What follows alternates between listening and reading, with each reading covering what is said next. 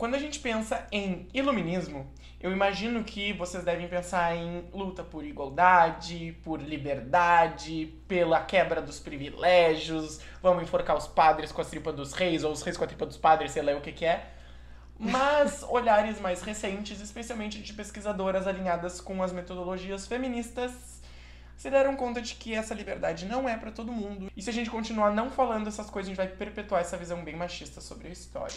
Mas será que isso que o Cadu falou tem a ver, então, com a gente conseguir estudar a história de uma forma parcial ou imparcial? Será que é possível? E quando a gente chega na escola, será que a gente consegue dar uma educação imparcial, sendo que a produção de conhecimento histórica não é imparcial? Não me leve a mão, quem descobriu o Brasil não foi Cabral.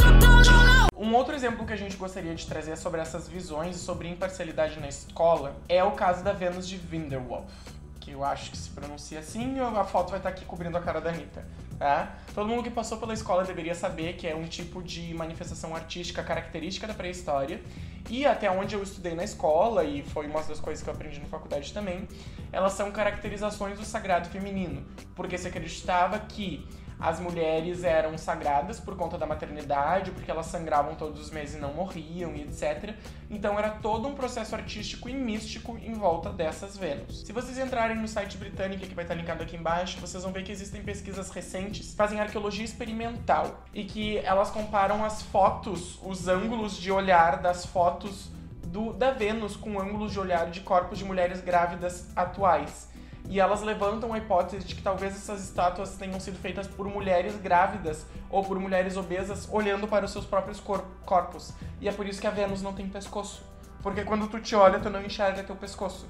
Então é um trabalho muito interessante, eu li um artigo sobre isso. Esse é um exemplo, pessoal, de que nós temos duas narrativas diferentes. Uma narrativa com um olhar e uma narrativa com outro olhar. Não significa que uma tá errada e nem que a outra tá certa.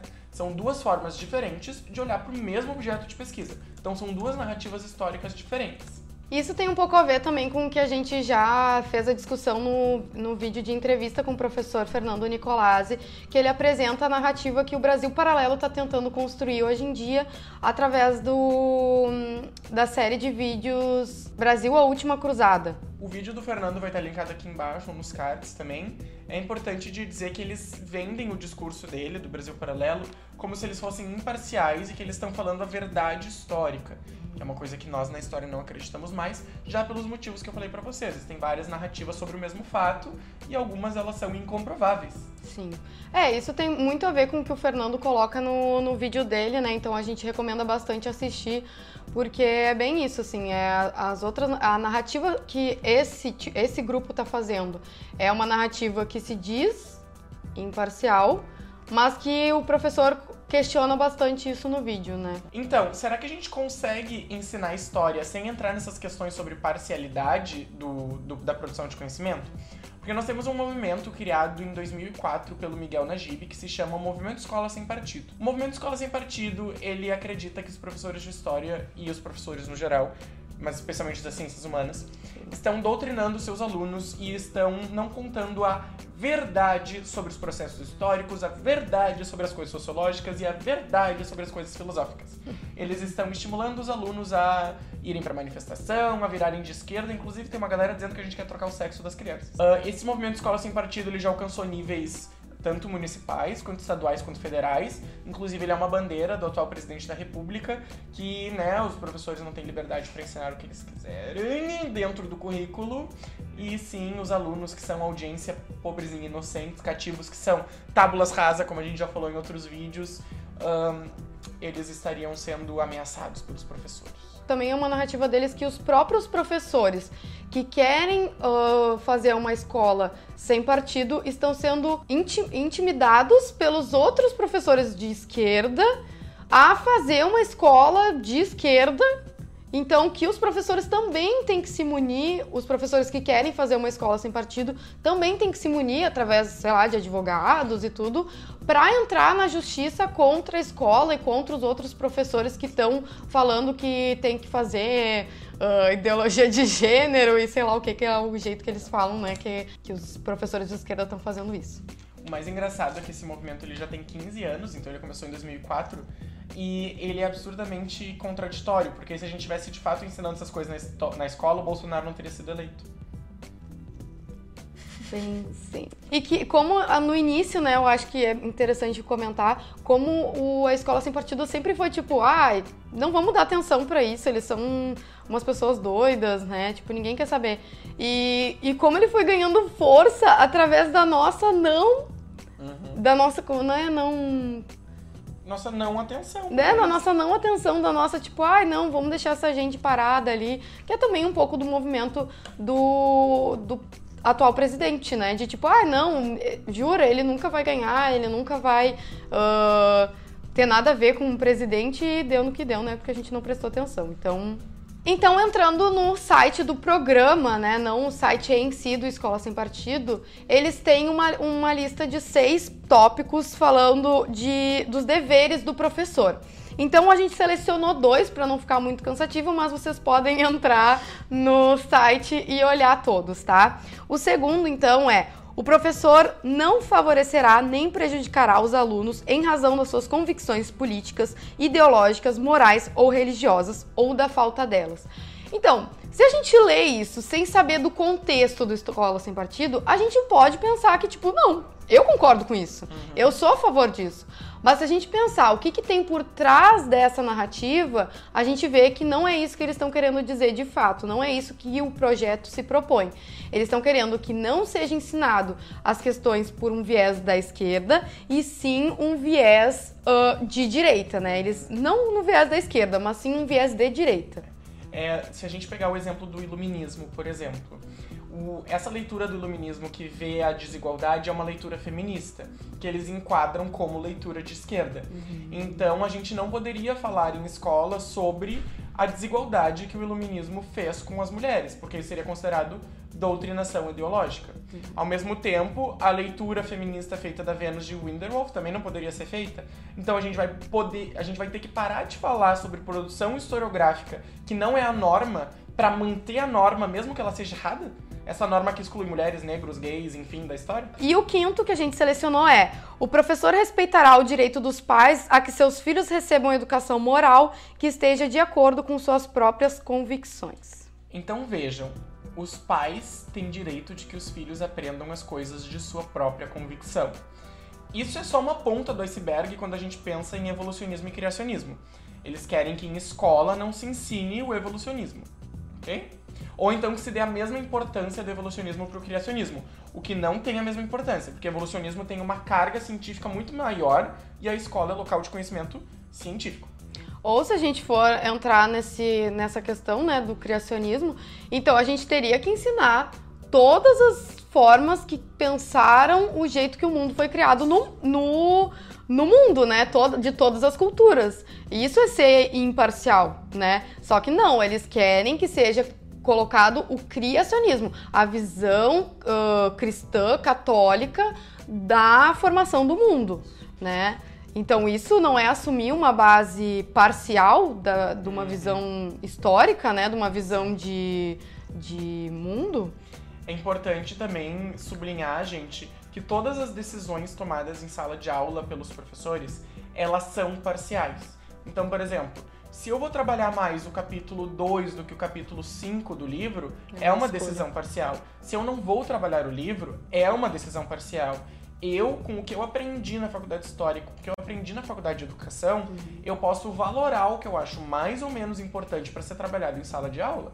Eu tenho que cumprir o mínimo que o governo exige, que é a Base Nacional Comum Curricular, mas as ênfases que eu dou para essas coisas podem ser ênfases diferentes. Uhum e a própria formação, né? Eu e o Cadu somos formados na mesma faculdade e se a gente e se forem dizer, ó, dá uma aula de uh, Revolução Francesa eu vou dar uma aula diferente da dele. E a gente vai ter recortes diferentes, a gente vai escolher coisas diferentes. Então não, não tem como padronizar isso e, e dizer, ó, oh, não, isso aqui tem que ser. Não tem como fazer uma imparcialidade numa Revolução Francesa. Não tem. Uh, tem dois pesquisadores, que eu vou deixar dois artigos aqui embaixo, é o Fernando Pena e o Luiz Miguel. O Fernando Pena é professor de História e o Luiz Miguel, se não me engano, ele é formado em Direito eles analisam essa questão do escola sem partido e eles vão dizer que a gente está tendo dois movimentos no Brasil. O primeiro deles é um ódio aos professores e à escola, está tendo uma caça às bruxas aos professores. E o Luiz Miguel vai dizer que a gente tem uma confusão dos direitos republicanos. Ou seja, na República, todo mundo tem direito à educação pública, republicana, que o governo estipula com base em conversa com a sociedade, certo? Só que o que esse movimento diz é que os pais têm o direito superior ao direito republicano dos filhos. Ou seja, a família aparece com um direito maior do que o Estado. Isso não pode acontecer numa república. Numa república, o Estado tem o direito superior ao da família, porque a família é uma célula menor e a república é a comunidade. As crianças têm o direito de aprender as coisas que a escola pública institui, que o governo institui para a escola com base nas conversas com a sociedade, e não o que o pai quer que eles aprendam, porque senão a criança vai sempre ficar com essa visão aqui enquanto a escola tem o trabalho de fazer isso aqui. Uma das coisas que também tem crescido, então, nesses últimos anos, é a ideia do homeschooling, né? Que até o Nicolasi fala um pouco no vídeo. Da instrução familiar na educação. Então, as crianças terem o direito, como é nos Estados Unidos, de serem uh, educadas em casa com a visão que a família escolhe. E, enfim, tem uma série de problemas nisso, né? Não dá pra esmiuçar tanto nisso, dá pra fazer um vídeo só sobre homeschooling, inclusive.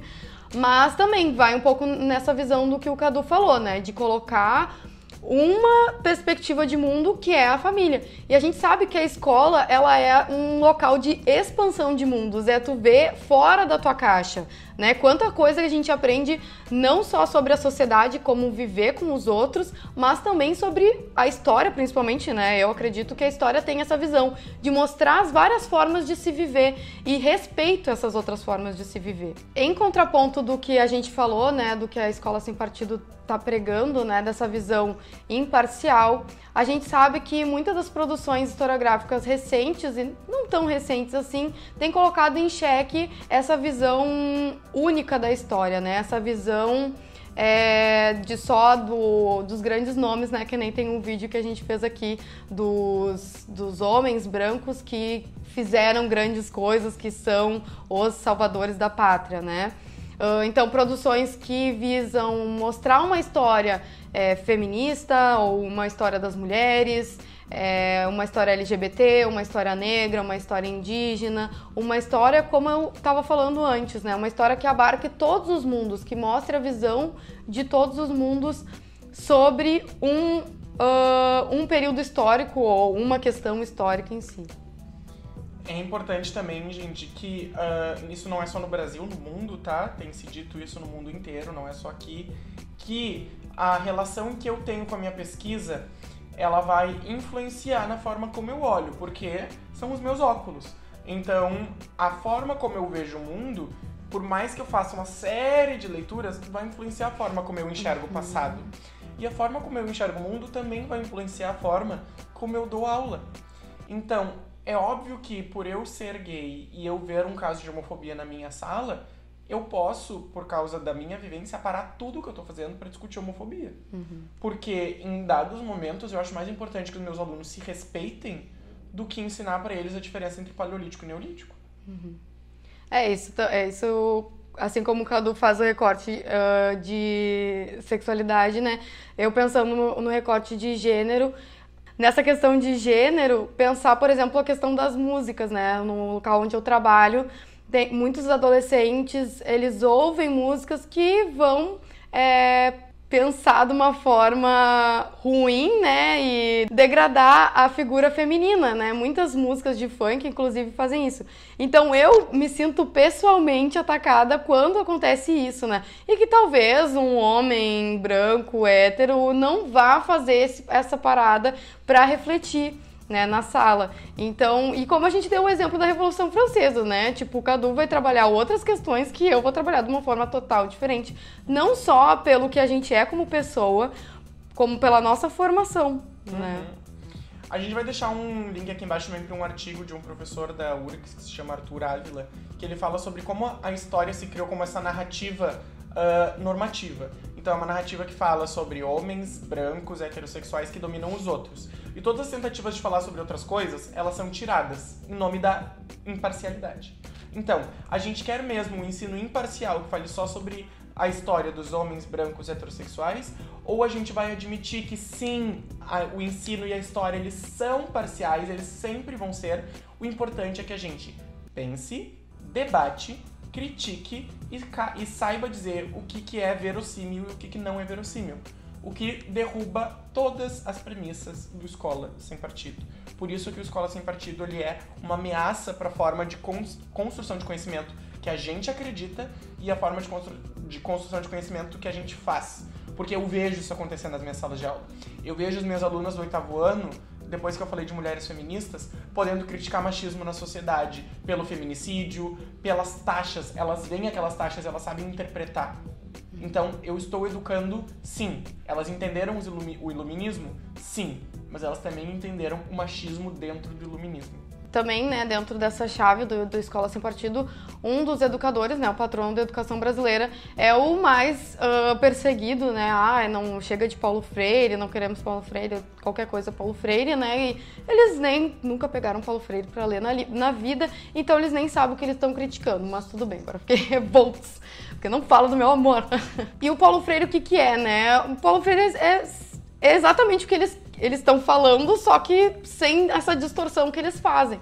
Então é sim uma educação libertadora, uma educação que ensine a pensar. Não é a ensinar que a Revolução, a Revolução Russa foi a melhor coisa da vida e não é ensinar que o capitalismo é o demônio. Não é isso. É ensinar as chaves de leitura para o mundo para que essa pessoa, essa criança, esse adolescente tenha a capacidade de criticar e a capacidade de entender o mundo com uma forma crítica e não só aceitar aquilo que é.